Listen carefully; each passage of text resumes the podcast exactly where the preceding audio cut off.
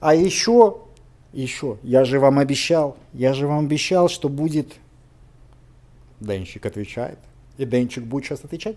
Пойду сейчас стакан наполню водой и буду снимать. Денчик отвечает.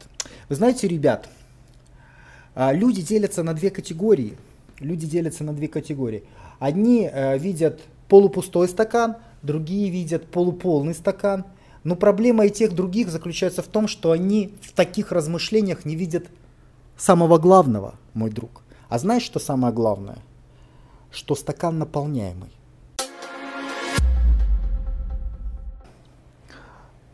Денчик отвечает, по вашим многочисленным просьбам вы говорите уже, Дэн, Дэн, уже больше месяца прошло, Дэн, имей совесть, у меня ломка, пишут многие комрады. В общем, что вам сказать? Для тех из вас, кто смотрит этот сюжет впервые, э, ну, эту рубрику, я поясню, что в данном разделе своего видеоблога я отвечаю на самые популярные вопросы своих зрителей, читателей, подписчиков, в общем, всех тех людей, которые интересуются моим нескромным творчеством. Вопросов, как правило, поступает достаточно много, поэтому у нас действует естественный отбор. Я отвечаю на те из ваших вопросов, которые набирают больше всего лосев, да, лайков, лайков. Поэтому прямо сейчас не стесняйтесь, если вы смотрите этот сюжет на YouTube, Напишите под этим видосом, вот там вот внизу, свой интересный вопрос. И обязательно пролайкайте чужой вопрос, если он вам понравился. Потому что это единственный критерий, по которому я отбираю, на какие вопросы мне отвечать. Вот, ну и не будем долго запрягать, в общем-то приступим. Вопросиков у нас накопилось порядочно. Итак, первый, а, первый вопрос от человека под ником Зайка Побегайка. Зайка-побегайка. Денис, расскажи, пожалуйста, как ты относишься к мопсу канал Мопс Дядя Пес? Почему он набирает такую огромную популярность в нашем обществе? Почему стримы и ролики с, этими, с этим персонажем набирают миллионы просмотров и огромное количество донатов на нехилые суммы? Откуда у народа такая тяга к тюремной романтике? Это же шлак. Озоновские понятия агрессия, насилие, примитивизм, тупизм для гопоты и быдла. Зачем все эти люди, э, зачем все это людям? Неужели у нас в обществе все воры, авторитеты, зэки состо, э, стоят выше человеч, общечеловеческих э, ценностей? Слушай, ну, знаешь, я очень часто встречаю людей, которые выступают в роли эдаких Дон Кихотов, да?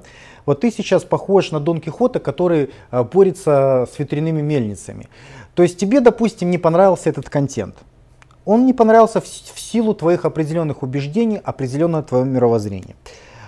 А почему ты считаешь, что другим людям не понравился этот контент? Почему? Я как-то смотрел разборку не магии и мопса, ну, частично посмотрел. Ты знаешь, мне очень не понравилось. То есть, ну, как-то мне вот это больше не понравилось, чем вот э, то, что проис происходит на канале там у Мопса. Ну, я видел немножко там, видел немножко там. А, я считаю, что правильная реакция должна быть, ну, вот как у меня. То есть мне не нравится что-то, я это просто, ну я иду мимо, я не смотрю. Я не кричу об этом везде на каждом углах, блядь, помогите, караул, посмотрите, что они там делают, о боже мой, как жить дальше. Если мне что-то не нравится, я молча прохожу рядом, я занимаюсь, я иду туда, где мне нравится. Вот э, что тебя бесит вот в этой ситуации?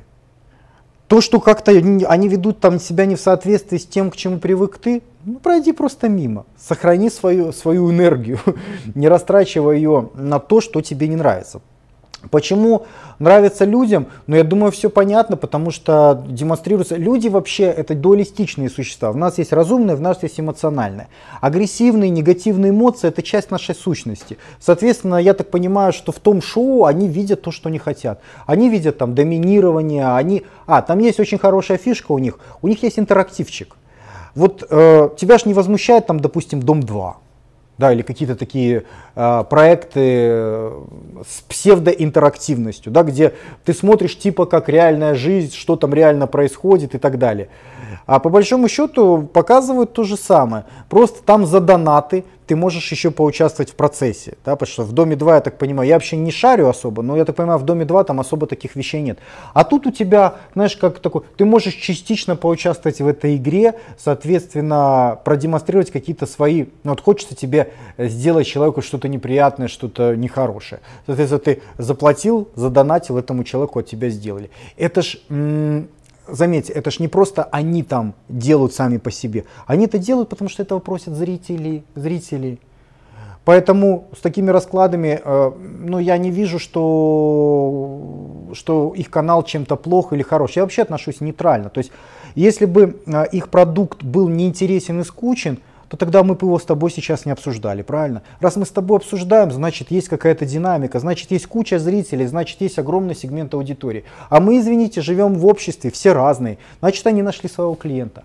То есть э, э, я вообще не люблю такие расклады, когда там, а вот посмотрите, караул, вот они, они смотрят, это так низко, это так пошло, это так нехорошо. Начни с себя. То есть начни с себя, не надо там спасать вселенную, мир, государство, не надо лезть в душу к другим людям, не надо пытаться их исправить. Начни с себя. То есть тебе не нравится, ты за другой контент, не смотри этот, делай контент правильный. Начни с себя. Ну, никто не может понять такую очевидную вещь. Всем постоянно нужно залезть, сука, к другим в трусы и начать их учить жизни. Вот, посмотрите, они неправильно. Да как же так? Неужели у нас общество такое? Да, блядь, у нас общество такое.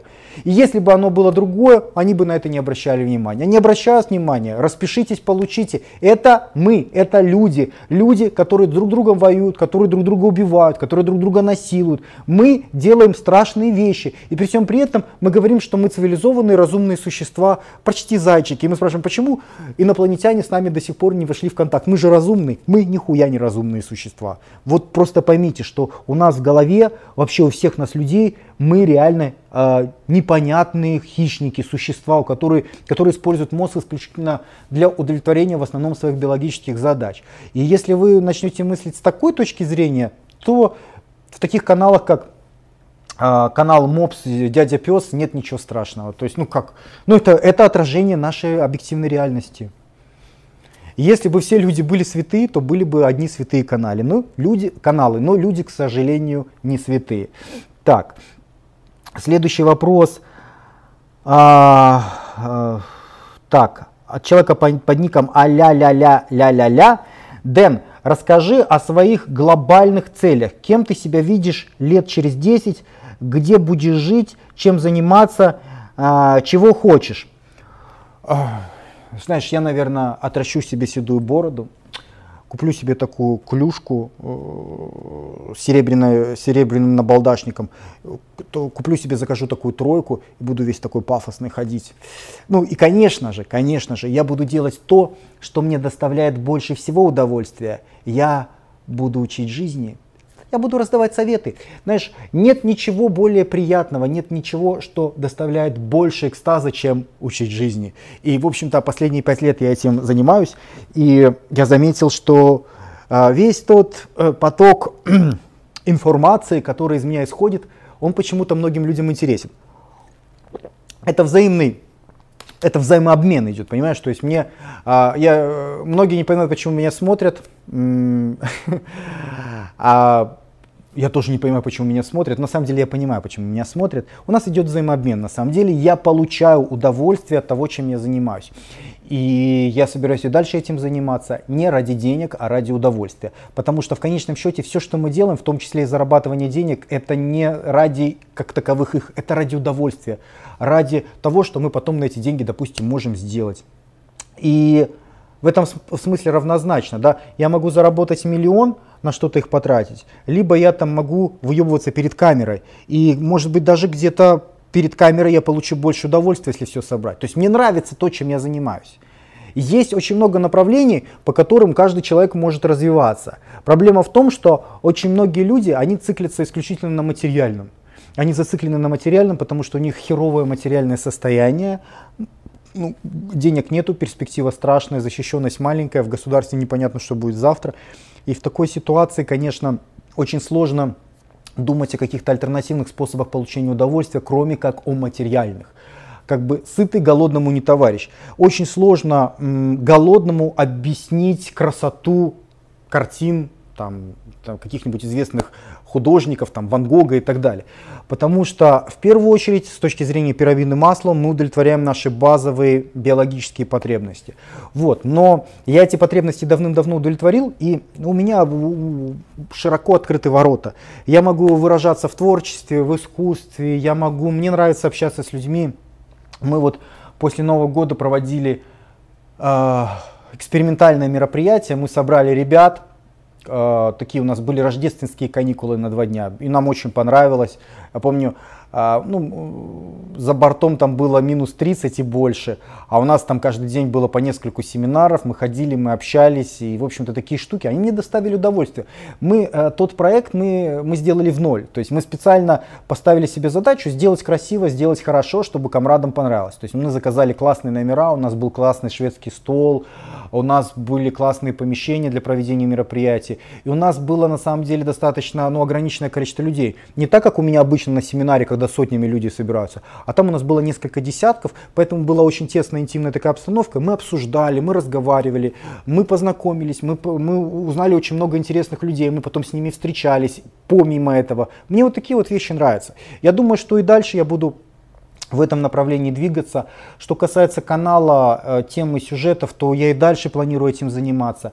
Что касается финансовых каких-то материальных проектов, это очень интимно, на самом деле я не люблю такие вещи обсуждать, но я сейчас все больше и больше инвестирую в очень разнообразные проекты материально, они никак не связаны с интернетом, то есть это бизнесы различные, но мне интересно а, даже не с точки зрения денег, а с точки зрения вот, вот предпринимательской деятельности, то есть э, с точки зрения выступать где-то как инвестор и так далее. У меня очень много вариантов на самом деле, куда двигаться и что делать дальше. Я на данный момент сбалансирован. И, в общем-то, я хочу, чтобы и э, те люди, которые меня слушают, в общем тоже, чтобы они были сбалансированы.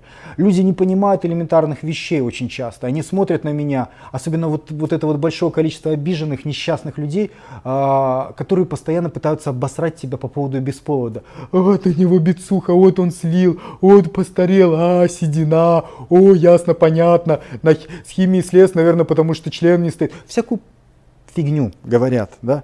То есть люди не могут понять одну простую вещь. Ребят, у меня все хорошо, у меня все сбалансировано. Мне не нужно э, хуячить химию в себя для того, чтобы там надуть большую бицуху, потому что ничего другого я в жизни продемонстрировать не могу. У меня хорошие друзья, у меня хорошие знакомые, у меня высокий уровень жизни, у меня очень много интересов, я много путешествую, я много читаю, и мне постоянно есть чем заниматься. То есть для меня культуризм – это важная тема. Ну, как бы мне нравится тренироваться, мне нравится исследовать различные методы тренировок. Да я даже вот когда начал сейчас натурально тренироваться, мне это интереснее, потому что на химии-то я долго тренировался, я различные схемы тогда тестировал, но все это было на химии. А сейчас я тестирую разные хеми, э, различные схемы натурально, это как новое, блин, это как космос, это новая сфера. И особенно приятно, что я знаю, что большинство людей, которые там печатаются, рекомендуют, там, э, фотографируются и так далее, это люди с химики, они с химическим результатом, они в этом вообще не разбираются, никогда не разбирались. А я иду против волны. И вот мне вот это вот ощущение, что в отличие от остальных, у меня вот духу хватает, сил хватает и уверенности себе хватает. Я могу дрыщом показаться перед людьми. Мне не нужно постоянно херачить. Мне вот это вот все нравится. И у меня таких идей еще до хренища. То есть в плане ближайшего времени, будущего, очень много всего интересного. И хочется делать, делать, делать, делать и делать, а, чтобы жизнь не кончалась. Ладно, что-то меня унесло, пацаны, унесло. Так, следующий вопрос. А, слушай, Следующий вопрос от э, человека под ником Леонов. Э, Привет, Денис. Что скажешь про Силуянова, который говорил, что люди набирали мышечную массу 600 килокалориям в сутки? Это видео у Гусева на канале «Ознакомься». Вопрос был такой, можно ли набрать мышечную массу при дефиците калорий? На что он ответил – мы давали любителям по 600 килокалорий из белков и углеводов, а жир они использовали свой подкожный, набирали нужную калорийность для набора мышечной массы. Друзья, поддержите лайком, пусть Денис прочитает. По скриптум. В прошлом ролике ты неправильно прочел фамилию. Э, Леонов, а не Ленов. Э, слушай, я этот сюжет, честно тебе скажу, не смотрел. Хотя я в выдаче видел этот сюжет там Гусева с Силуяновым. Э, Что-то я даже, как бы, по-моему, посмотрел там буквально секунд 10, но как-то нудно было, я не осилил. А, что я тебе могу сказать в качестве комментария? По поводу Силуянова в последнее время очень много противоречивой информации, очень многие недовольны тем, что, то, что он говорит. Ну, с той точки зрения, что э, если ты такой умный, покажи бицуху, да. То есть, э, ну, говорят, что Силуянов вроде бы как велосипедист, и ни одного серьезного спортсмена он там не подготовил по культуризму и все такое прочее, поэтому вроде как э, теоретических выкладок очень много, практических достижений очень мало. Я по последнее время очень часто слышу такие разговоры. Я не думаю, что все настолько категорично. Вполне возможно, что у Силуянова был какой-то такой опыт, который он наблюдал. Но опять-таки, я думаю, это возможно, не знаю с особенностями этого опыта, я не изучал. Может быть, нечто подобное возможно на очень короткой перспективе. Ну, например, там, в течение недели. Но дело в том, что я регулярно делаю обзоры вот так вот, моя рубрика вот так вот, в которой я выкладываю действительно опыты, международные серьезные опыты, серьезные, которые там с доказательствами, ссылками на соответствующие исследования и так далее. И эти опыты противоречат тому, что говорит Силуянов. То есть, ну, для примера, возьмем филадельфийский эксперимент. Это один из самых известных экспериментов, связанных с питанием. Суть в том, что в 1945 году американцы решили выработать схему, которая поможет людям в голодающей Европе после Второй мировой войны ну, восстановить свою форму. Для этого они на год людей посадили ну, фактически на голодовку. Там а, мужчины потребляли, если я не ошибаюсь, 1470 килокалорий. Ну, грубо говоря, они потребляли около полторы тысячи килокалорий. То есть ты говоришь, что Силуянов м, говорит о 600, о 600 кило, килокалорий. Так вот, одно из самых известных, один из самых известных экспериментов в этой теме, там мужчины потребляли полторы тысячи калорий. Полторы тысячи калорий. А какая там масса, ребят, вы что? Они, м, они превратились в бухенвальских крепышей. Э, то мужчины, которые стартовали там веса 70-80 килограмм, они остановились на весе 50, меньше 50. Это были ходячие вот такие скелеты, которым даже ходить было тяжело, которые ложились э, на солнышке, и это было оптимальное для них времяпровождение, потому что при таком раскладе у них замедлялся обмен веществ там, на 10-20%, и они меньше тратили калорий. Какая мышечная масса, вы что? То есть на какой-то короткой, очень короткой перспективе, может быть, где-то что-то это сработает, но потому что наше тело достаточно адаптивно. Но если мы говорим а, про какие-то вещи м, постоянные, да, систематические, потому что вот определенный режим питания нужен, да, то, конечно, конечно же, какие 600, какие 600 килокалорий? Вы умрете на 600 килокалорий, скорее всего. Я думаю, на 600 килокалорий, если человек посидит год, скорее всего, он умрет. Потому что я видел людей, которые сидели на полторы тысячи, я видел, что с ними было через полгода. Ну, вы можете забить в поиске, в Гугле там, или в Яндексе, типа филадельфийский эксперимент, там есть много фотографий. Забейте, посмотрите. Это были ходячие мертвецы. То есть, э, поэтому ну, я не верю, я не верю. Я думаю, что Калорийность нужна. Я думаю, что низкий процент жира, он действительно помогает набирать мышечную массу. Я думаю, да. Но тут поймите, если вы слишком сильно ограничите калорийность, у вас начнет потом улетать и жир, и мышцы, и потом ни о каком мышечном росте речи быть не может. Вы как минимум должны получать необходимую калорийность для работы вашей мускулатуры, для работы ваших внутренних органов и так далее. И эта калорийность, она ну не точно не 600, точно не 1000, потому что я вам еще раз говорю, даже полторы тысячи мало на длительном промежутке, потому что люди превращаются вот, вот, вот в таких. Никаких мышц там близко даже не было. Я думаю, что возможно нечто подобное нащупать где-то в промежутке 2000-3000 килокалорий, то не для всех. Это вещи достаточно индивидуальные. А, так. Так, следующий вопрос от человека под ником Камрад. Камрад. Приятно, приятно. Комрады, пролайкайте, очень важно. Денчик, на приеме у эндокринолога у меня при измерении артериального давления в положении сидя давление было 120, в положении стоя 140. Врач сказал, что э, перепад очень большой и мне надо тренировать сердце. Врач сказал, что надо тренировать сердце. Вот интересно, вот интересно. И обмолвилась, что у меня быстрый обмен веществ, тем самым надо набирать вес за счет мышечной массы. Чем я занимаюсь? Внимание, вопрос. Как совместить силовые упражнения с кардио, чтобы вес прибавлялся и сердце тренировать? Мне 20 лет, вешу 50 килограмм, вредных привычек не имею. Вообще вопрос имеет много подвопросов внутри себя.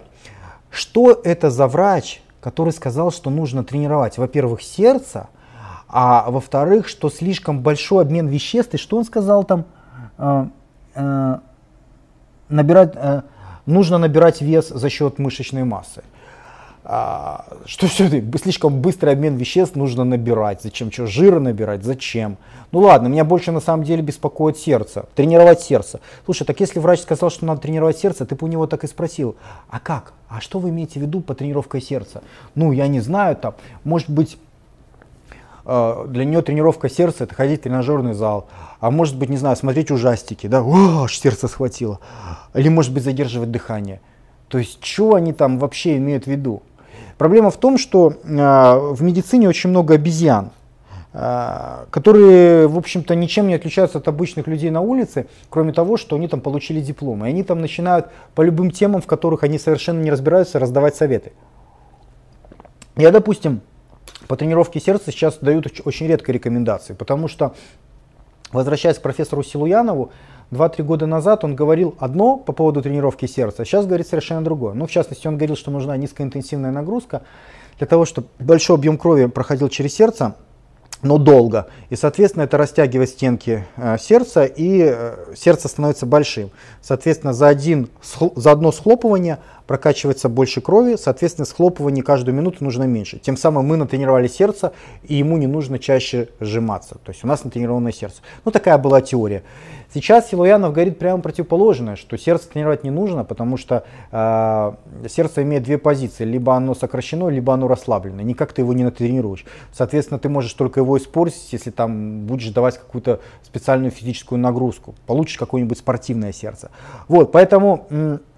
И есть у меня знакомые хирурги, которые тоже говорят, что вот э, не стоит этого делать. Поэтому я в последнее время по поводу тренировки сердца я особо рекомендаций не даю, потому что на самом деле вы можете свое сердце и испортить. Это нужно с этим очень осторожно. Теперь по поводу твоего практического вопроса, как совместить силовые упражнения с кардио, чтобы и вес прибавлять, и сердце тренировать. Ну, насчет сердца ты понял, я не уверен, что это будет тренировать сердце, но с точки зрения эффективного совмещения тренировки, кардиотренировки и силовой тренировки в тренажерном зале, я делал несколько обзоров исследований на этот счет и однозначно ответил на этот вопрос.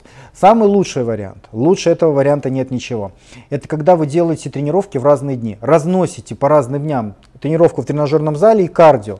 Например, вы тренируетесь понедельник, среда, пятница э, с железом, а вторник, четверг, суббота или там вторник, суббота э, тренируетесь, бегаете, да, делаете кардио какое-то.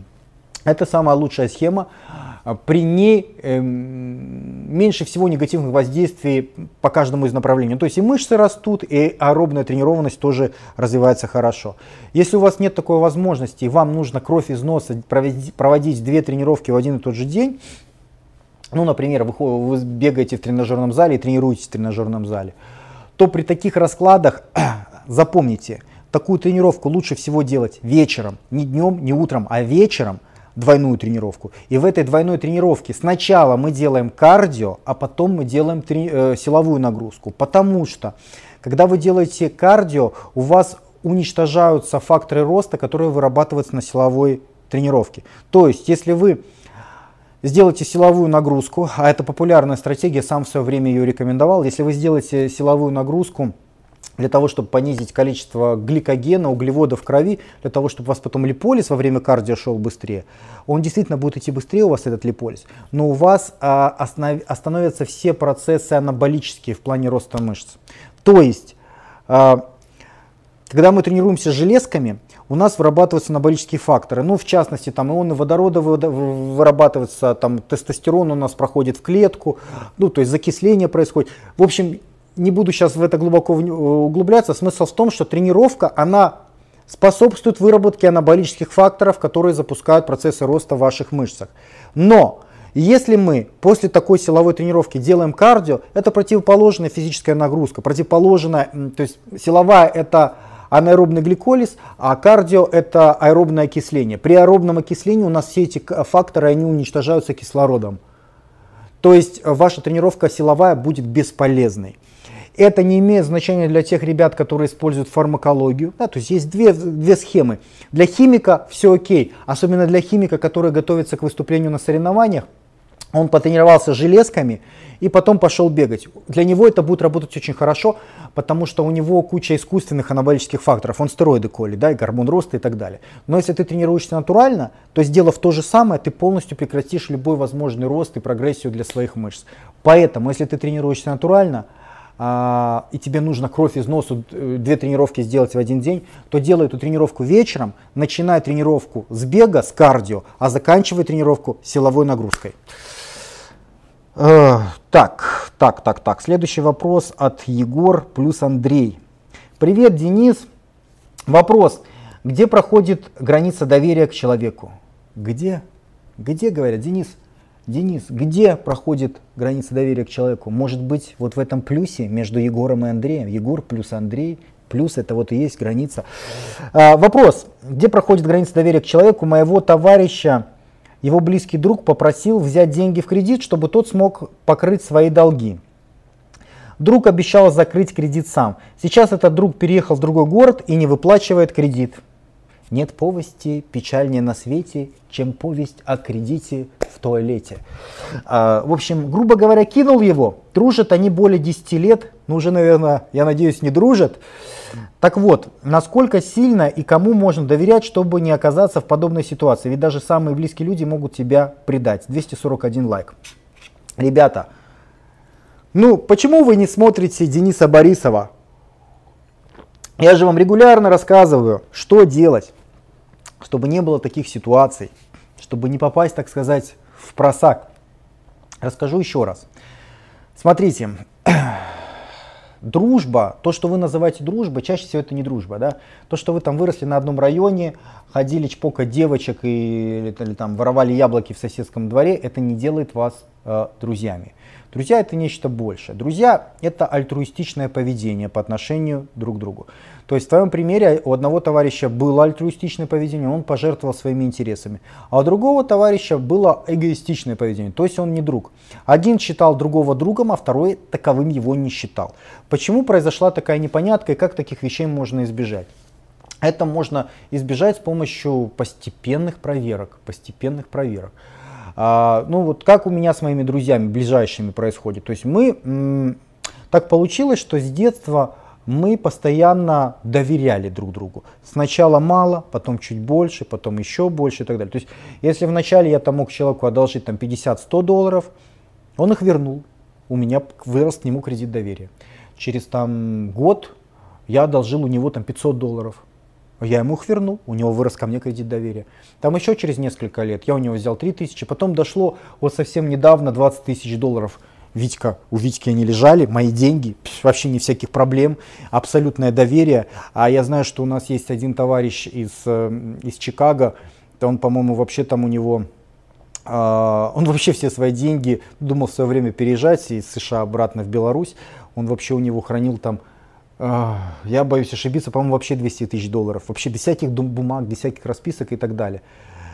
Почему? Потому что это постепенность. Ты Понимаешь, у тебя не было таки, такой ситуации раньше. То есть вы друг друга, вы не проверяли друг друга, у вас доверия-то настоящего не было вот такого дружеского, альтруистичного.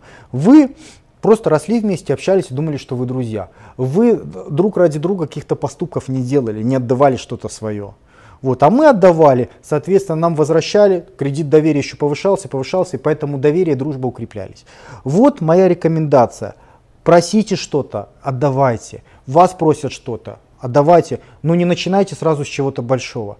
Я, знаете, у меня огромное количество людей, я думаю, если я посчитаю, то там, наверное, от 5 до 10 тысяч долларов наберется денег, которые я суммарно там, ну, там, давал в долг разным людям. То есть меня просит там человек, ну дай там 50-100 долларов там. А, вот один помню кадр в 2008 году, эм, обратился ко мне, говорит, Дэн, а, слушай, мне там за квартиру платить нечем, дай мне, дай мне 300 долларов, по-моему, или 350 долларов. А я ему говорю, слушай, Жень, ты же, говорю, кричал, что у тебя тут брат, а это дело в Киеве было, а этот товарищ, он с Луганска был. И он говорит, «Э, а он-то все, говорю, у него брат там стройками какими-то занимался, все мне там сказки рассказывал, какой у него брат там супер крутой перец, и вообще, как у него все схвачено там в столице. А вот. А я ему говорю, Жень, так говорю, ты же у брата живешь в квартире, так возьми у него или попроси, что ты... А он говорит, дай мне 350, я там поеду поработаю через неделю, у меня уже заказ есть, мне как раз будет эта сумма, я тебе сразу же там в субботу и отдам. Я говорю, так, а что ты к брату не обратишься? У тебя же брат такой перец, там все дела, там он же там чуть ли там не президент, там дома делает, как ты там рассказывал. Вообще ты у него живешь, ну как бы по-братски скажи, типа, братан, нету денег. Он говорит, да нет, как-то неудобно, туда-сюда. В общем, ныл он, ныл, ходил, ходил. Это было забавно в каком плане? Потому что он рассказывал, что у него тут б, все схвачено, куча друзей, все его там любят, ценят, уважают. И он мне говорит, дай денег. По итогу я ему дал денег, но я ему не дал 300, я ему дал 50, я ему дал 50 долларов. Я ему говорю, Жень, Жень, вот посмотри, какая, говорю, ситуация. Я нахожусь в чужой стране, а это 2008 год был. Я говорю, у меня еще нет работы, у меня просроченный паспорт, я нелегал, у меня нет прописки, у меня нет квартиры, у меня нет работы, у меня нет друзей, у меня, блядь, нихуя нет вокруг. Но я же у тебя не прошу деньги, ну, я ему говорю, у кого, у кого, говорю, мне попросить? У меня никого нет. Он мне говорит, ну, у тебя же есть я. Он говорит, ну, у меня же, говорит, есть я. Я говорю, ну да, ты есть, но только, говорю, ты же ничего не даешь, ты же просишь. Причем ты говорил, что у тебя все там нормально, а тут по факту оказывается, что не совсем нормально. Я говорю, вот на тебе, говорю, 50 долларов, тебе остается найти, говорю, еще пятерых своих друзей, которых у тебя тут сотни, ты говорил, к брату обратись. Вот на тебе 50, я тебе даю. А, ну, ты же вернешь мне их в субботу? Да, верну. А вот, вот тебе 50, еще пятерых найдешь, заплатишь, у тебя все будет нормально. Ну, как бы ему не очень это понравилось, но, конечно, деньги он взял, чем он будет отказываться. С тех пор прошло 9 лет. Деньги он мне не вернул. И и чувствует, наверное, себя хорошо. Ну как, ну, в конце концов, я потом был момент, я ему еще раз помог, там, помог с работой, за него договорился. В общем-то, он всю работу, все материальное обеспечение для себя и своей жены, потом еще жену туда устроили, э, где я поговорил за них. В общем-то, благодаря мне все он это получил. Несмотря на то, что на тот момент уже прошло там полгода или год, он мне еще тогда не отдал деньги. То есть я дал еще вторую попытку человеку. Ну а потом мне стало понятно, и вы что думаете, я буду требовать эти деньги? Да нет, конечно. Это дешевый способ понять, с каким человеком вы имеете дело. Потом вы даете чуть-чуть, 50 долларов хорошая сумма, попросили на, отдал, не отдал. Все понятно, это лакмусовая бумажка. Потом 300, потом 500, потом 1000. Я со своими друзьями, я могу обмениваться там очень большими суммами ну, с которыми мы вот прошли все эти пути, мы можем обмениваться большими суммами, и это здорово, потому что я им доверяю, они доверяют мне. Но таких людей очень мало, их нужно проверять. Большинство вокруг, ну такие люди гнилые на самом деле. Они придумывают себе миллион отмазок, лишь бы деньги не отдавать. Кто, кто там что только не придумает. А, типа там, да он плохой, а он неправильный, а, да, типа, он там про меня что-то плохое сказал, он про меня что-то плохое подумал, ой, я забыл и так далее. Они найдут миллион вещей, чтобы закрысить эти деньги, и они не понимают, что дело не в деньгах, они, дело в отношении. Тем самым они себя показывают. И это замечательный способ. Я очень люблю вот такие вот маленькие суммы давать в долг. Это очень прочищает, ну, скажем так, обстановку вокруг себя. Ты сразу понимаешь, что вокруг себя за люди. Кто нормальный, а кто нет. Ну, вот такая вот фишка. Так. А, а, так, Rex TV. 236 лайков. А, привет, ты говоришь, чтобы личность развивалась, она должна страдать. Как страдаешь ты? Спасибо. Я сейчас не страдаю. Ну, не то чтобы я там уже развился, понимаете, да, чтобы развиваться, личность должна страдать, но э, чаще всего вы хорошо развиваетесь, когда это зависит не от вас, то есть когда создаются какие-то внешние условия, ну, например, там девушка ушла, вы работу потеряли, там, что-то произошло в вашей жизни, ну там, не знаю, вплоть до того, что там отец умер там в семье, приходится человеку идти работать, приходится брать ответственность на себя, развиваться, либо человек там попал куда-то за границу, ему приходится учить язык, потому что стресс, потому что ситуация. Но самому прыгнуть в воду, когда ты не умеешь плавать, очень сложно. То есть мы понимаем, что нужна стрессовая ситуация, выход из зоны комфорта, но на то она и зона дискомфорта, что туда не хочется соваться.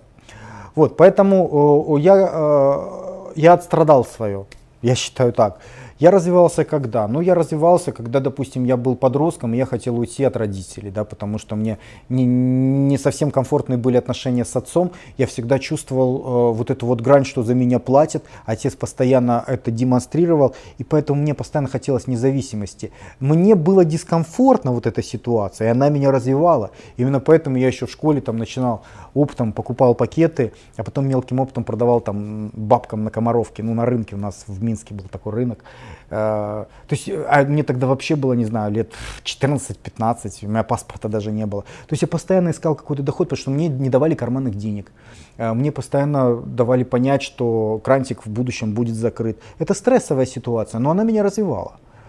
Потом э, в взаимоотношениях с девушками, когда я хотел, у меня не получалось, когда я обламывался, меня это развивало. Потому что раньше я такой был, думаю, типа, все понятно, все четко и прозрачно. И как же такого классного перца, как я, проигнорировали и не выбрали.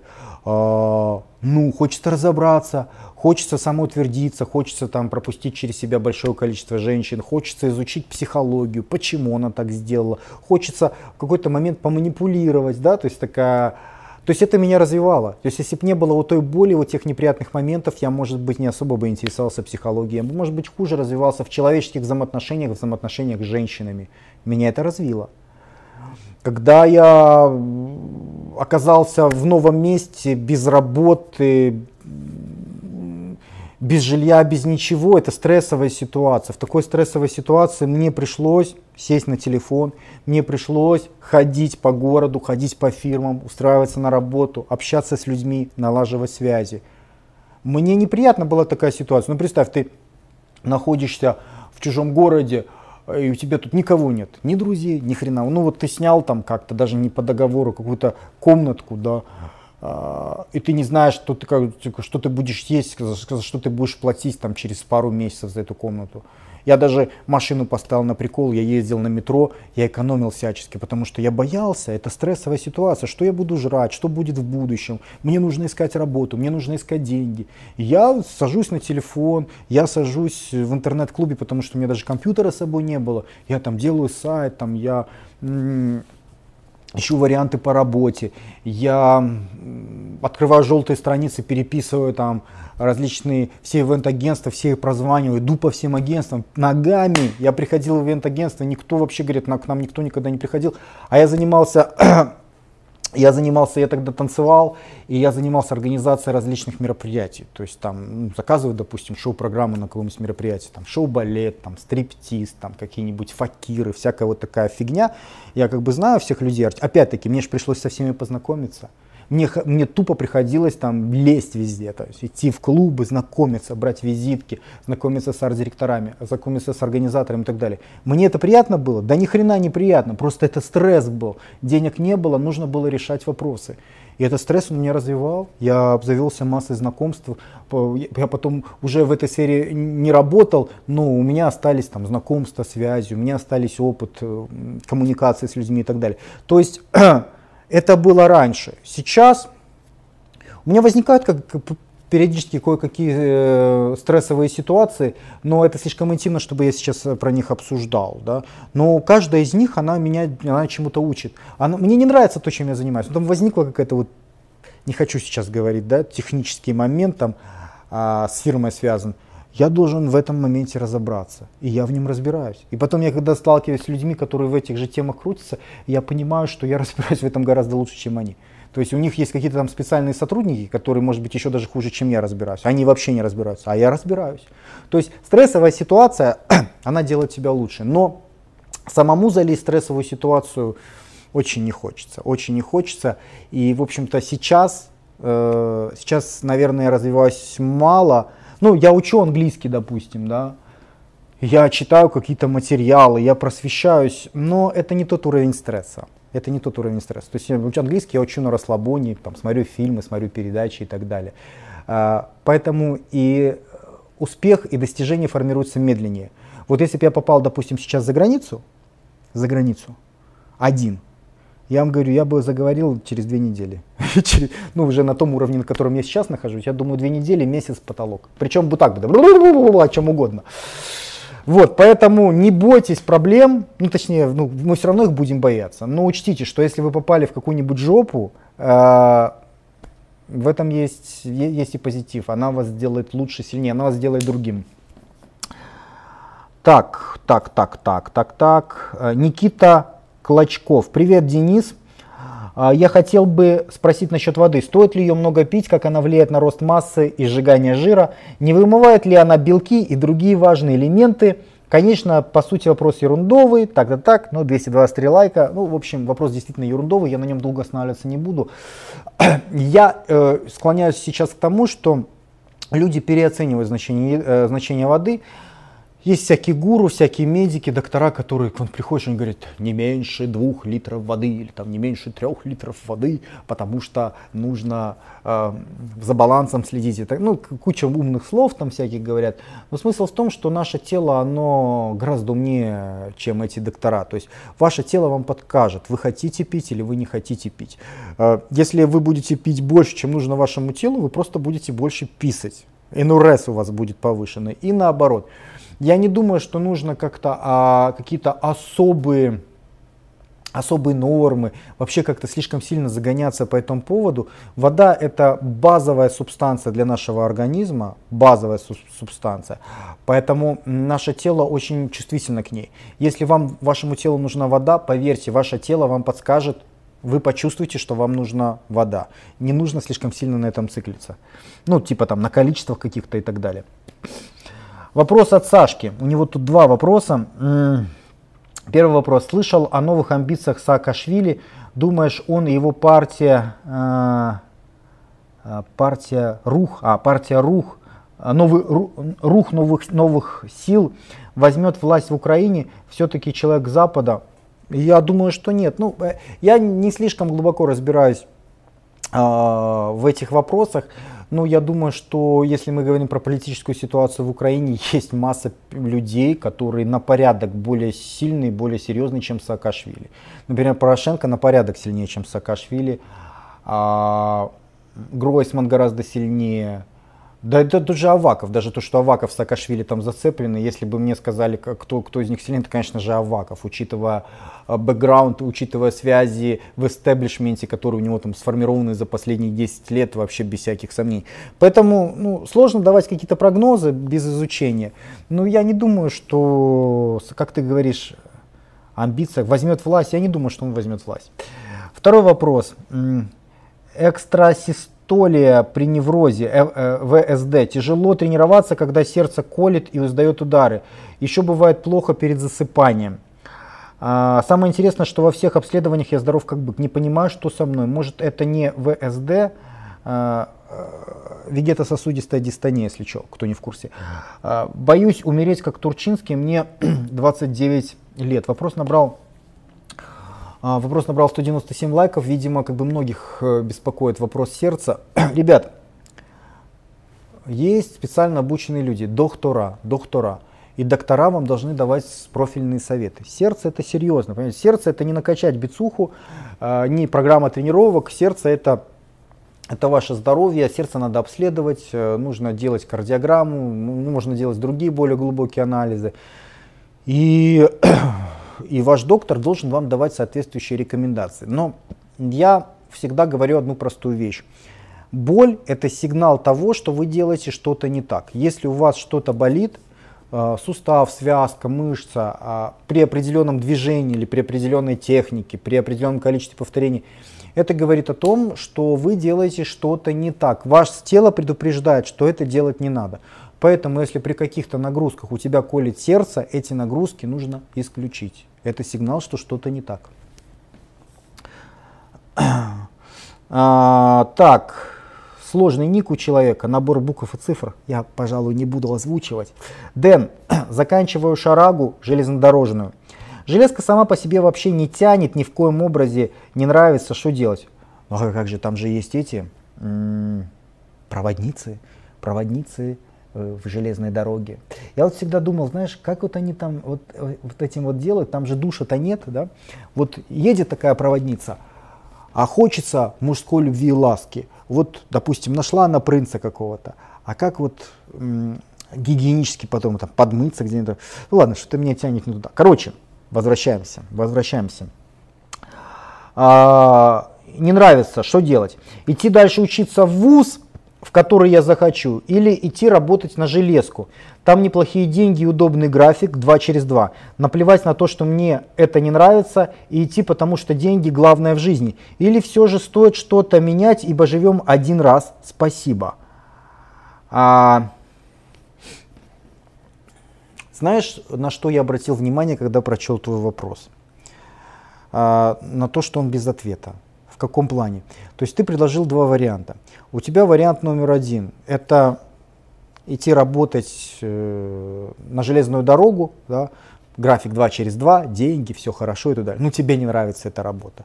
Либо продолжать образование, идти, идти учиться в ВУЗ, который тоже тебе не нравится, и там еще и денег нет. А, тебе не нужно идти ни туда, ни туда, потому что ни то, ни другое не доставляет тебе удовольствия. Понимаешь, ну, даже больше. Что, если говорить про железную дорогу, вот идти там, да, там деньги, но тебе это не доставляет никакого удовольствия. Там будут и деньги, но у тебя не будет удовольствия. Нет удовольствия, зачем туда идти? Раз. Что касается вуза, ты сам не знаешь, зачем тебе туда идти. Ты меня спрашиваешь, идти, не идти. Если у тебя нет четкого плана, э, зачем тебе нужно профильное образование высшее, то тогда тебе не нужно тратить там 5 лет, ну или сколько там дополнительных у тебя, я не знаю. Почему? Потому что время невозобновляемый ресурс. Многие люди идут в ВУЗ, это у них как палочка-выручалочка. Они думают, что а, после того, как я скажу ВУЗ, то автоматом у меня жизнь наладится. Ну, например, я же тоже был таким дурачком в свое время. Я думал, если я стану юристом хорошим, то я вообще буду там деньги лопатой грести и так далее. Мне нравилась юриспруденция, мне нравилось хозяйственное право, гражданка мне нравилась. Я вообще был ведущим учеником, ну, в группе так точно, и вторым, наверное, в два нас было лучших на потоке, потому что все, все практикумы, обычно я был э, судьей, ну, все вот эти вот игры, которые мы разыгрывали с реальными процессами, там, я обычно всегда был судьей, потому что лучше всех знал и, и гражданский процесс, и гражданское право. А, то есть мне нравился этот процесс, в отличие от тебя, да, мне нравилось то, чем я занимаюсь. Но я себя тешил мыслью о том, что там будут еще и деньги. А, потом я пожалел, потому что я увидел, что там денег нет, и я не пошел туда работать. То есть я свой диплом никогда в жизни не показывал кому бы то ни было.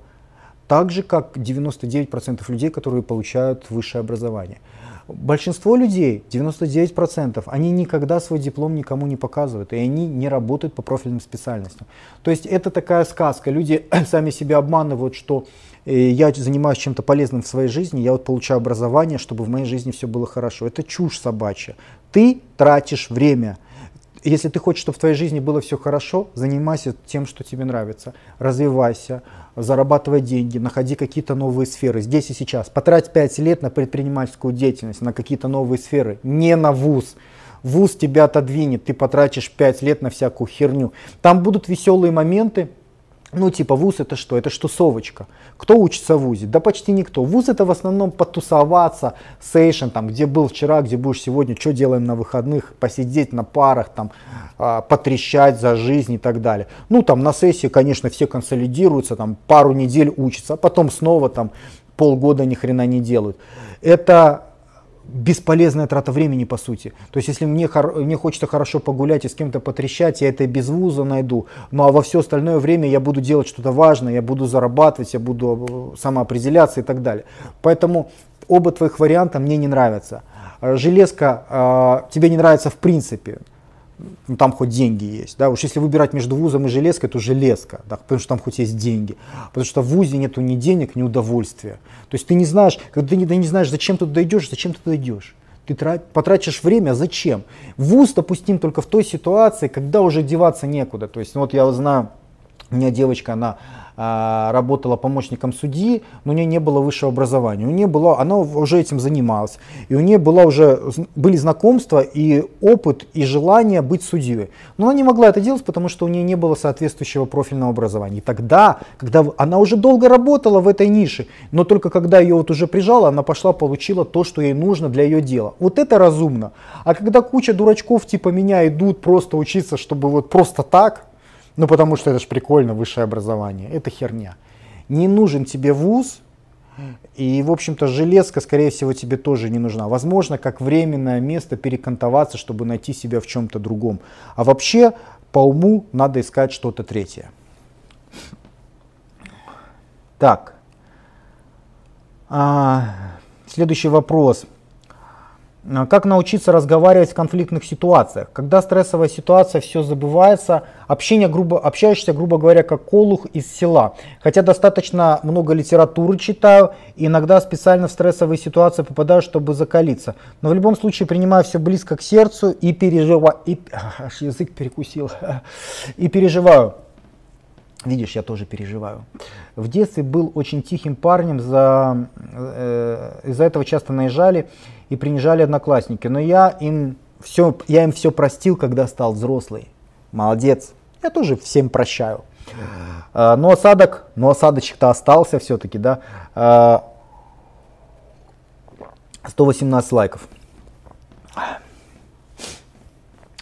Слушай, ну тут есть два варианта. Один активный, один пассивный. Выбери, что тебе больше нравится. Активный вариант предполагает тренировку, да, то есть тебе, тебе дискомфортны эти ситуации, потому что они происходят достаточно редко в твоей жизни. Для того, чтобы к ним привыкнуть, нужно, чтобы они происходили чаще, да, ты говоришь, вот провоцировал, это вариант.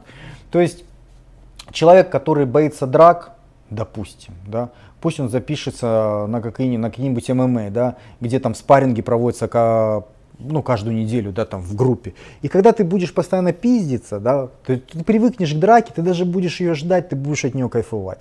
И это уже как минимум даст тебе определенное преимущество. Это хорошая иллюстрация того, что все тренируется. Дело не в том, что ты там научишься очень хорошо руками, ногами махать. Да. Дело в том, что ты привыкнешь к этой стрессовой ситуации. Когда мы привыкаем к стрессовой ситуации, она перестает быть стрессовой. Сначала это дискомфортно, потому что это стрессово. Но когда мы выходим из зоны комфорта, постепенно мы к ней привыкаем, и, в общем-то, она перестает быть дискомфортной и становится нормальной. И поэтому в следующий раз, если ты регулярно это практикуешь, тебе будет комфортно в этой ситуации, она будет привычна для тебя. Это решение активное. Есть решение пассивное. То есть, если тебе дискомфортные, какие-то стрессовые, агрессивные ситуации, не провоцируй их и избегай их. Это на самом деле не так сложно, как многие могут подумать. Да, вот мне часто спрашивают, вот как я шел там по району с девушкой, какие-то быки начали на меня прыгать, сказали, что я говно, а я что мне сказать, мне неудобно перед девушкой, как в такой ситуации поступить, вот что мне надо делать. А, ты уже, э, ты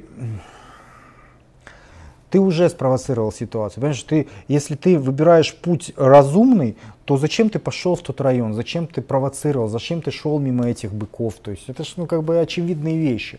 То есть в каких-то ситуациях э, нужно думать. Нужно думать, а не когда уже произошла ситуация, вот что было делать. Раньше надо было думать, ты уже спровоцировал эту ситуацию. То есть пассивный путь, он предполагает разум. То есть ты думаешь, ты прогнозируешь, что может быть там и там, и избегаешь ситуации, потому что ты в этих ситуациях слабый. Первый вариант. Второй вариант. Ты, наоборот, там, записываешься на секцию, э, создаешь такие стрессовые ситуации, чтобы к ним привыкнуть и чтобы они перестали быть для тебя стрессовыми. Вот есть только два этих пути. Что тебе удобнее, что тебе комфортнее, выбирай сам. Так, э, напишу, напишу, пишет человек, напишу еще раз, ибо не ответил в прошлый раз. Денис, как думаешь, может ли забитый социофоб-девственник, ребят, это классная фраза, надо запомнить, социофоб-девственник без друзей 26 лет стать нормальным человеком? стать успешным среди девушек и победить социофобию. Друзей тоже нет. Друзей тоже нет. Ни девушек, ни друзей, социофоб, 26 лет, девственник. Они видят, что ты какой-то странный, да и в любом коллективе плохо себя чувствуешь. Изгой в любом коллективе, очень замкнутый.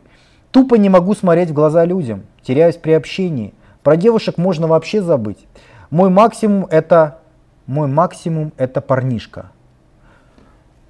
Э, не понял, не понял. Ну, как бы реально не понял. Теряюсь при общении, про девушек можно вообще забыть. Мой максимум это парнишка. То есть вместо девушки, что ли? Это конец или есть шанс? И что делать для выхода из этой ситуации? С внешностью проблем нет, занимаюсь в спортзале 7 лет. 116, а, 116 лайков. Как я уже сказал, когда отвечал на предыдущий вопрос, все самые интересные вещи, они находятся за зоной комфорта. Твоя проблема в том, что ты с детства не выходил из зоны комфорта. То есть в том защищенном э, мирке, в котором ты существовал, у тебя не было возможности э, нарастить социальные мышцы, нарастить социальный яд, можно называть это как угодно. А, то есть проблема в том, что у тебя нет соответствующей социальной адаптации. Но это не патология, это, ну, э, это не приговор. То есть для того, чтобы тебе было комфортно общаться с людьми, для того, чтобы у тебя появились друзья, для того, чтобы у тебя появились девушки, тебе было с ними комфортно общаться, э, тебе нужно это делать. То есть тебе нужно, тебе это некомфортно сейчас делать, ты теряешься. Тебе нужно выходить из зоны комфорта. То есть то, без девушек, без друзей тебе комфортно сейчас. Выходи из этой зоны. Это не значит, что ты должен там завтра пригласить девушку на свидание и затащить ее в постель. Но ты можешь это делать постепенно, создавать, провоцировать ситуации от маленьких к сложным. Например, э, взять себе за правило, когда ты там на кассе покупаешь что-то с девушкой, обязательно заговаривать, обязательно здороваться, прощаться, там, спрашивать, как у нее дела. Это мелочь. На это, это легко сделать. Но чем больше ты будешь такие вещи включать в свою повседневную практику, тем больше ты к ним будешь привыкать, и тем больше ты сможешь раздвигать свою зону комфорта. То есть ты будешь залазить постепенно на зону дискомфорта. Старайся всячески больше общаться с людьми, больше с ними э, коммуникатировать. А, на более поздних этапах, когда ты к этому привыкнешь, ты можешь даже записаться в какую-нибудь пикаперскую школу для того, чтобы там будут у тебя всякие задания, типа, там, знаешь, подойти, разговорить девушку, пообщаться, посмеяться, взять там у нее какой-нибудь предмет и так далее. Все это хорошо с точки зрения того, что ломает твою зону комфорта. Оно выводит тебя из зоны комфорта, ты к этому привыкаешь, и, в общем-то, это становится для тебя нормально. Позитивной новостью для тебя должно являться то, что ты, ты не социофоб. Да, ты, ты, ну, это, это не навсегда. То есть э, наш мозг, он нейропластичен. Э, это значит, что те привычки, те нейронные связи, которые у тебя сейчас существуют в голове, они, их можно менять. Но для этого должна быть соответствующая привычка. Привычка формируется 60 дней. То есть регулярно ты делаешь какие-то вещи, у тебя формируется новая привычка, ты к этому привыкаешь, для тебя становится это комфортно. То есть если ты каждый день общаешься с девушками, либо с людьми незнакомыми в лифте, например, да, ты к этому привыкаешь, и через два месяца ты даже начинаешь получать от этого удовольствие. Мозг пластичен, и тем самым, смотри, твоя личность меняется. Ты уже перестаешь быть социофобом. Тебе нужно принять решение, железобетонное решение, что я меняюсь. Тебе нужно следовать этому решению несколько месяцев, даже если тебе будет неприятно. То есть не хочется, а ты все равно здороваешься с людьми, пытаешься наладить коммуникацию тем самым ты раздвигаешь вот эти вот свои рамки зоны комфорта. И со временем ты становишься другой личностью, у тебя все будет нормально. Нет ничего страшного, нет ничего неизменного. Наш мозг пластичен, а это значит, что все можно тренировать. Не только наши мышцы, но и наш взгляд на вещи, э, нашу, наши социальные навыки, навыки общения, флирта, взаимоотношения с девушками и так далее прикол в том, что все тренируется, все тренируется. Не ограничивай сам себя вот в эту замкнутую веру. Ты сам себе говоришь, что вот я, а, вот я говно, я социопоп, у меня ничего не получается. Нет. Просто ты человек, который развивался в таком окружении, где у тебя не сложились определенные нейронные связи, у тебя не сложились определенные привычки. Сделай эти привычки сейчас. Это делается очень легко. Просто начинаешь делать эти вещи, ты к ним привыкаешь, это становится твоими привычками, и ты меняешься. Нет ничего в этом страшного. А, вопрос от Дениса Верещагина. А, Денчик, дай совет, какое, какой бизнес можно открыть за 500 тысяч в провинции? Пацаны, лайкайте, очень, э, очень надо. Мне поступают очень часто такие вопросы, люди считают, что вот есть какой-то, знаешь, э, волшебный грааль. чаша какая-то, или волшебный ключ, волшебная методика золотая. Я считаю, что для того, чтобы открыть бизнес, для того, чтобы заработать где угодно, что в провинции, что в столице, не знаю, что в другом государстве, иметь 500 тысяч не обязательно. Важно иметь соответствующий настрой для того, чтобы делать попытки. Понимаешь, это, ты пытаешься найти лазейку. Люди часто ищут лазейку. Вот для того, чтобы что-то начать, мне нужны деньги. Типа, у меня этих денег нет, я это не начну. Или там, вот, для того, чтобы начать вот тот бизнес, мне нужны связи. У меня связи нет, поэтому я не начну. Вот мне нужно то, но у меня для этого нет этого. Вот мне нужно бегать, но у меня нет кроссовок, поэтому я не бегу. Вот мне нужно качаться, но я не хочу химичить, поэтому не буду качаться. Ну и так далее и тому подобное. Это попытка, в общем-то, ничего не делать. А, поэтому мне не нравятся вот эти вот расклады по поводу, какой бизнес на 500 тысяч. Бизнесов миллион. Более того, а, бизнес, он всегда... Что такое бизнес успешный? Успешный бизнес – это удовлетворение спроса. Спрос на разные вещи в разных регионах, в разных местах разный. То есть э, на море летом это мороженое, а в Норильске зимой это, не знаю, полушубки какие-нибудь, понимаешь? И мороженое там не будет продаваться. То есть я не могу тебе дать ми- э, рекомендацию, потому что это исключительно зависит от того места, где ты находишься. Там сто пудов есть миллион ниш незаполненных, их нужно тестировать, их нужно искать. Э, хороший бизнес это найти какую-то потребность у людей и удовлетворить ее. Все, ты построил бизнес, ты заработал деньги. Для этого правило, 500, 500 тысяч не нужно, 500 тысяч не нужно. Но самое главное, ты должен понять, что люди, успешные предприниматели, это не те люди, которые вот такие очень умные, которые все просчитали, все вложились и заработали. Как раз наоборот. Обычно самые успешные предприниматели это так, где, где по дереву постучать. Ну вот типа вот такие вот. Себя постучал. Может это плохо? Ладно, не будем загоняться. Короче, а, а, почему обычно люди, чем, чем проще, чем меньше думают, тем больше достигают успеха в бизнесе? Потому что у них нет этих рефлексий, как у тебя. А мне нужно 500 тысяч еще. Он не знает, он просто идет и делает бизнес. Он простой рубаха. Я вот смотрю, по школе все самые простые пацаны, они лучше всего устроились жизни. Все отличники, которые там э, кучу предметов знали, там, отличники, там, олимпиады побеждали, там и все такое прочее. Сейчас чуть ли там не это, не уборщики подметают там улицы. Хотя такие умные. Но обратная сторона, что слишком много переживают. Надо делать. Успешный бизнес это попытки. Ты берешь попытку, бац, у тебя не получилось. А, занялся мороженым, не получилось. А, занялся полиграфией, не получился, не получилось. Занялся продуктами, не получился. Занялся такси, не получилось.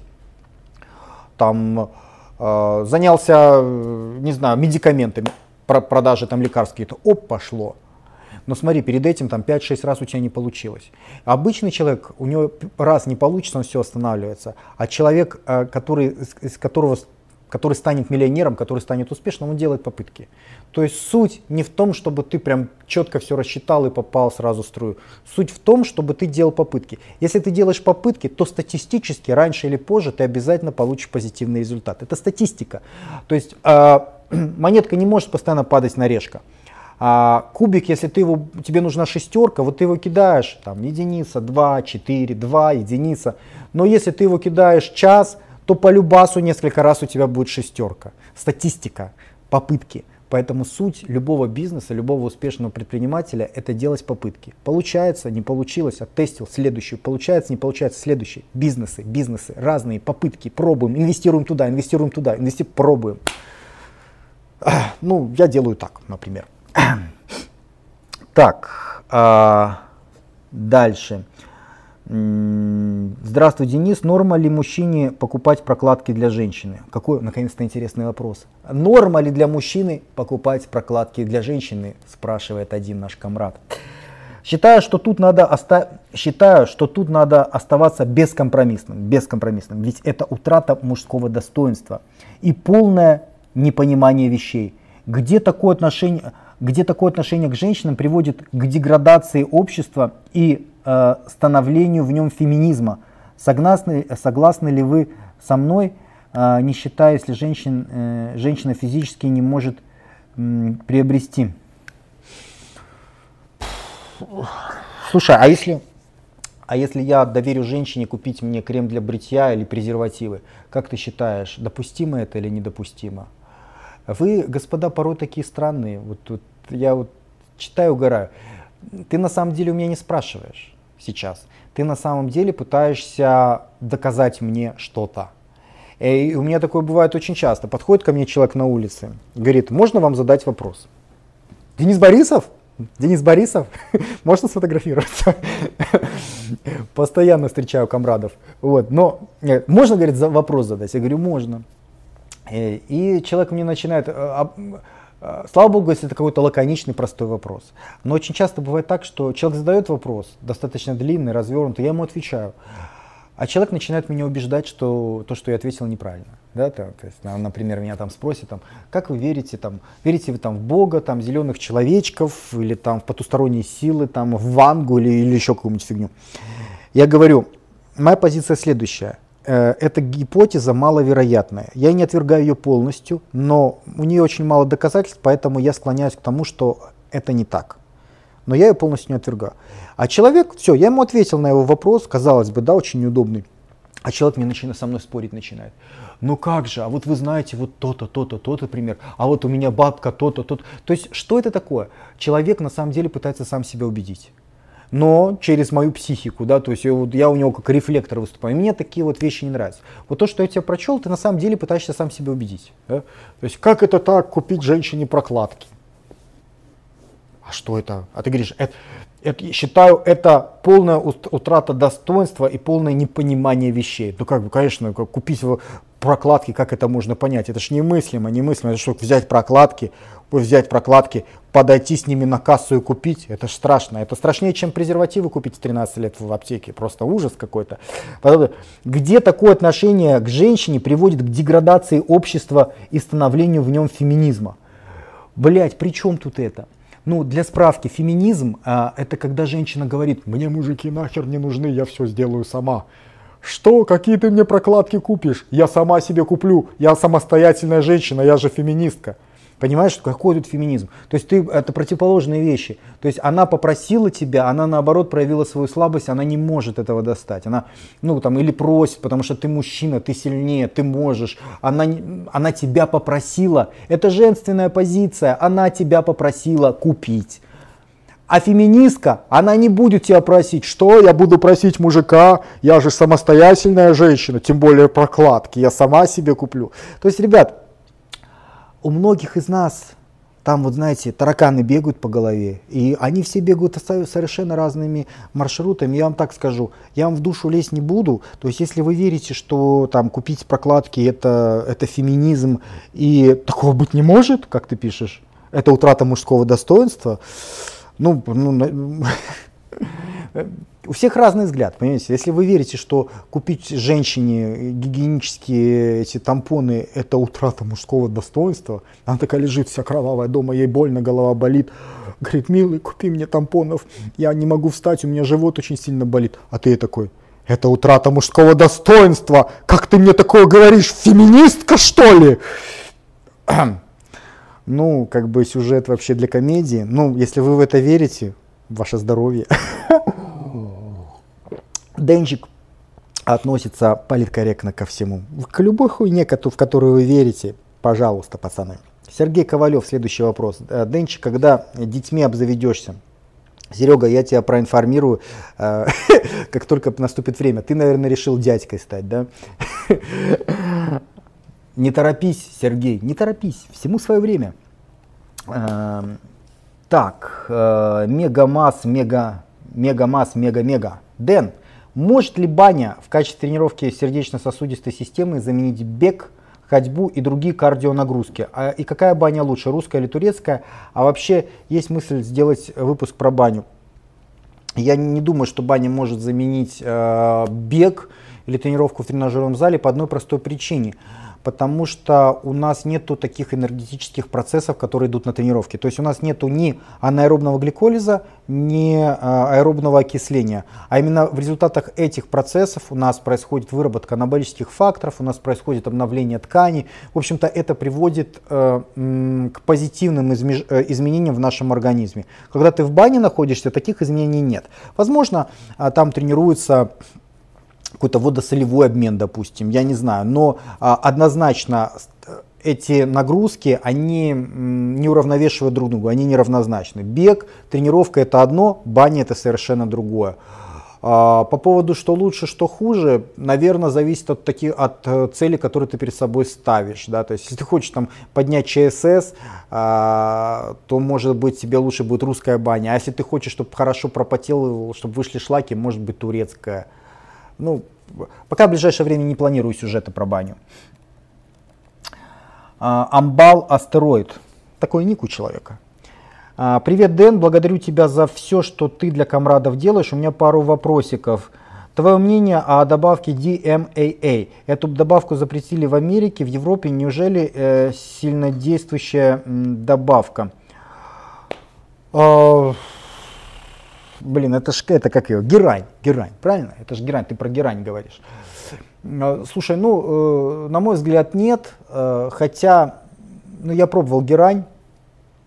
Э, мне показалось воздействие достаточно, достаточно слабым. Вообще говорят, что она чем-то похожа на амфетамин, на амфетамин. Конечно, гораздо-гораздо слабее, но смысл тот же самый. То есть происходит стимуляция психики, происходит актив... э, стимуляция жиросжигания. Да, в общем-то, наверное, где-то чем-то это похоже и на эфедрин. Хотя Хотя, опять же говорю, по моему опыту воздействие было очень слабо. А, в списке попадают различные препараты. Что-то попадает, что-то не попадает, что-то попадает с задержкой. Всегда существуют какие-то препараты, которые вот сейчас они еще легальны, но в следующем году они будут уже нелегальны. И это касается не только спортивных препаратов и допингов, это касается наркотических веществ. Я вот вас уверяю, существуют вот э, добавки, может быть, они не популярны, различные там, они в каких-то странах разрешены, в каких-то запрещены. Допустим, у нас они еще пока ходят, но в следующем году, через год они уже ходить не будут. Это нормальная тенденция, потому что постоянно что-то придумывается, а законодатель постоянно ограничивает. Политика, пацаны, политика. А, привет, Денчик. Привет, Денчик. Три вопроса тут вижу. Человек под ником White Drogba Вопрос номер один. А, как, а, как избавиться от тревожности? Есть очень много рекомендаций, э, как избавиться от тревожности, но для того, чтобы у нас была какая-то конкретика, я сейчас дам только одну. Купи себе добавку ГАБА. ГАБА, ГАБА а, считается одним из лучших средств для того, чтобы м, снижать уровень тревожности человека. Я, в общем-то, ГАБу достаточно регулярно использую. Ну, у нее там есть другие свойства. Тревожность это одна из. В общем, она успокаивает психику. Я обычно стараюсь ГАБу пить не утром. Раньше утром пил. Я обычно ее пью вечером, а, потому что с ней легче засыпать. То есть такое умиротворение, спокойствие, чувство тревоги проходит. Это одна из основных функций габы. В общем, такой ответ на твой первый вопрос. Вторая, второй вопрос. Какая польза от диафрагменного дыхания? Дышишь ли ты так сам?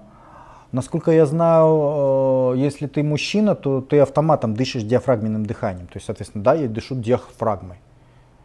Это, это нормально для всех мужчин. Третий вопрос. Веду ежедневник, выполняю все как запланированное дела, но остается плохое чувство, что что-то не сделал. Как избавиться, э, как избавиться от этого ощущения? Занеси это в дневник и работай над исправлением вот этих вот ощущений. То есть, э, если у тебя есть раз, два, три, четыре задачи, ты их выполнил и все вычеркнул, то тогда у тебя все нормально. Я так понимаю, что ты их, скорее всего, не выполнил, либо до конца не выполнил. Надо на самом деле разбираться, что за задачи и что у тебя является критерием их выполнения. Так, Людмила Дьяченко. Вопрос. Э, Денис, если все же война между Северной Кореей и США случится. Расскажи, что делать Дальнему Востоку России. Уезжать оттуда? Как им защитить, защитить свое здоровье от последствий взрыва? Родители там живут. Э, поддержите лайками.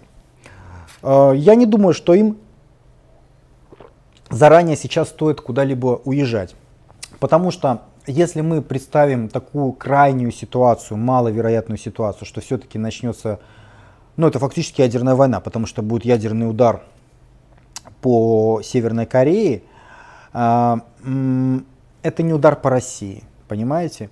То есть, если бы твои родители жили в Северной Корее или даже в Южной Корее или в, Ю, или в Японии сейчас, на данный момент, я бы сказал, что в условиях такой накаленной обстановки им лучше оттуда уехать, потому что на, на, на эти регионы направлены уже ракеты сейчас. В частности, э, Северная Корея направила ракеты на Южную Корею, на Сеул и на Японию, на Токио, однозначно. И у них, э, ядерный, ну, у них ядерный потенциал малый, но там ядерного оружия не нужно. Эти районы находятся очень близко, а они там наклепали себе столько ракет, что будет жопа. Да? Что будет жопа в Японии и в Южной Корее однозначно, если начнется удар по Северной Корее. Долгая тема на самом деле. Э, Еще когда-то Билл Клинтон, э, когда начиналась ядерная программа в Северной Корее, он уточнял вопрос э, у специалистов по поводу ядерного удара по Северной Корее. И он не решился, потому что аналитики ему сказали, что это минимум, минимум миллион жертв мирных граждан. Минимум, при самых благоприятных условиях. Поэтому он решил тогда, что ну типа и так все нормально идет, на такие риски я не пойду. Вот. Сейчас этих жертв будет еще больше, но смысл в том, что твои родные, они живут в России. На Россию ракеты не направлены, удара там не будет. Какие могут быть негативные последствия? Экологическая катастрофа, естественно, да? но экологическая катастрофа это не ядерный удар. То есть если произойдет удар, то после этого твои родители могут, в случае, если он произошел, они оттуда срочно должны уехать. И я думаю, в такой ситуации будут и специальные программы в России, я думаю, будет, определена, будет определенная помощь тем гражданам. Но а, пока этого удара не произошло, я думаю, смысла делать это не нужно, нету смысла делать это, потому что он может и не произойти, и даже если он произойдет, то родители от него напрямую не пострадают. Пострадают корейцы, пострадают японцы но, э, но не те люди, которые живут э, на Дальнем Востоке. Ну вот примерно такая у меня позиция. А, вопрос.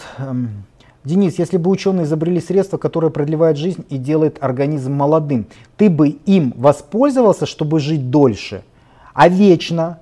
А если бессмертие достигалось бы загрузкой мозга в компьютер? Лайкайте, комрады. Знаешь, если бы была разработана система, с помощью которой можно продлевать свою жизнь очень долго, там, ну, на тысячу лет, на две тысячи лет и так далее, я бы постарался всеми, всеми возможными силами избежать этой процедуры но, скорее всего, я бы проиграл в этом противостоянии, потому что я, так же, как и любой человек, а, руководствуюсь инстинктивным поведением. Во мне, так же, как и вас, очень силен инстинкт самосохранения. Именно этот инстинкт заставляет нас жить, нам хочется жить больше, а, нам не хочется умирать и так далее. Хотя, если посмотреть правде в глаза, наше существование, оно бессмысленное, ну, большинства людей. То есть люди часто себе накручивают, что типа, «А вот, Типа я бы смог там изучить много чего-то нового, почитать новые книги, э, изучить языки, куда-то поездить и так далее. Но здесь и сейчас со своей жизнью вы это ни хрена не делаете. То есть на самом деле вы, вы жрете, срете, э, ничего не делаете и в общем-то вы будет, зачем вам тысячу лет или две тысячи или три тысячи лет делать то же самое? В этом нет никакого смысла. То есть тот человек, который действительно херачит, работает, он там не успевает, это да. Но таких людей я не знаю. То есть большинство людей это обычные обезьяны, мы с вами, которые ничего продуктивного, минимум продуктивного чего-то делаем. Мы просто живем, э, перерабатываем еду в дерьмо, ничего хорошего не приносим, но при всем при этом мы хотим перерабатывать еду в дерьмо вечно или там тысячи лет. То есть ну, в этом нет никакого смысла. Есть и второй момент. Я уверен, что если люди живут долго, то они теряют вкус к жизни. Это, знаешь, это как вечеринка. А, если вечеринка раз в неделю, то все ее ждут, потому что вот она длится там 5-6 часов и все, потом по домам.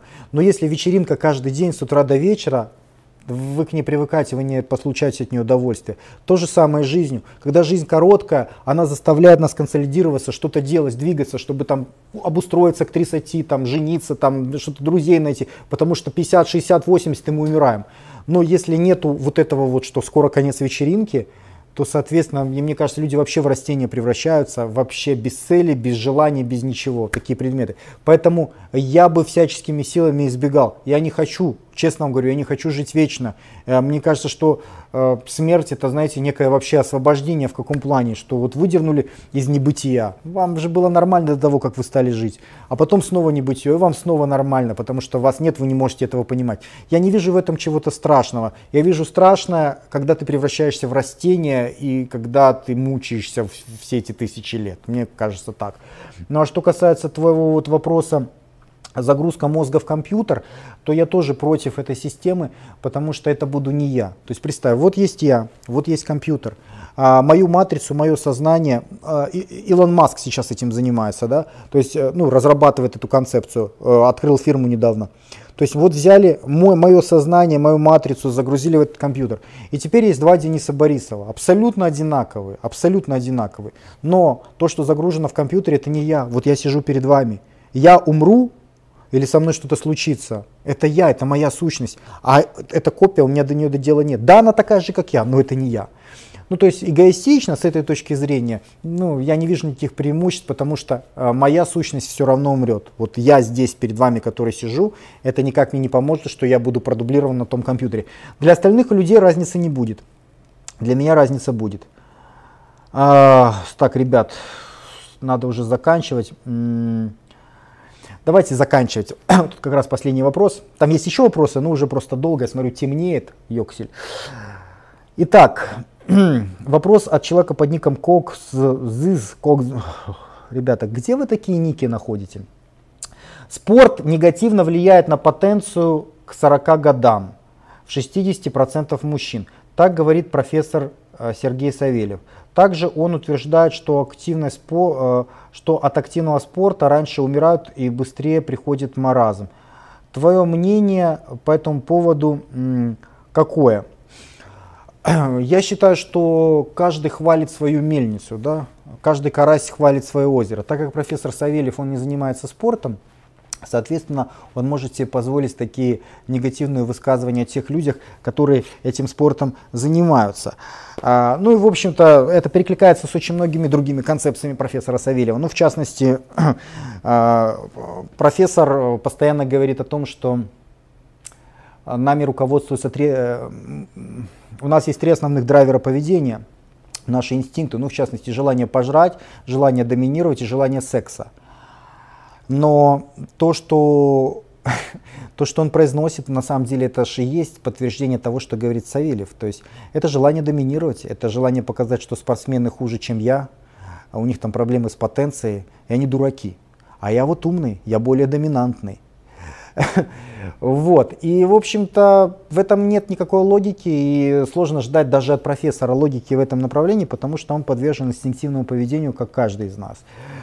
Что касается м, проблем с потенцией у мужчин из-за спорта, я в это не верю, потому что есть много профильных профессоров и, и профильных экспериментов, которые говорят о том, что то, что говорит Сергей Савельев, это, ну, это хуйня. Это хуйня почему? Потому что наша э, половая система, она завязана на половых гормонах. Соответственно, если у вас вырабатывается много половых гормонов, работает ваша система хорошо. Если вырабатывается мало половых гормонов, то у вас, как говорится, пол шестого. Те системы, которыми мы не пользуемся, они отмирают, деградируют. Те системы, которыми мы пользуемся, они развиваются. Смысл в том, что человек, который тренируется в тренажерном зале, вообще любой спортсмен, он пользуется своими мышцами. Он их разрушает. И, соответственно, для того, чтобы восстановить эти мышцы, а, используется тестостерон, потому что тестостерон это не только половой гормон, это еще и анаболический гормон. Тот гормон, который обновляет клетки нашего организма, если говорить упрощенно. Соответственно, тот человек, который занимается спортом, он стимулирует повышенную выработку тестостерона в своем организме.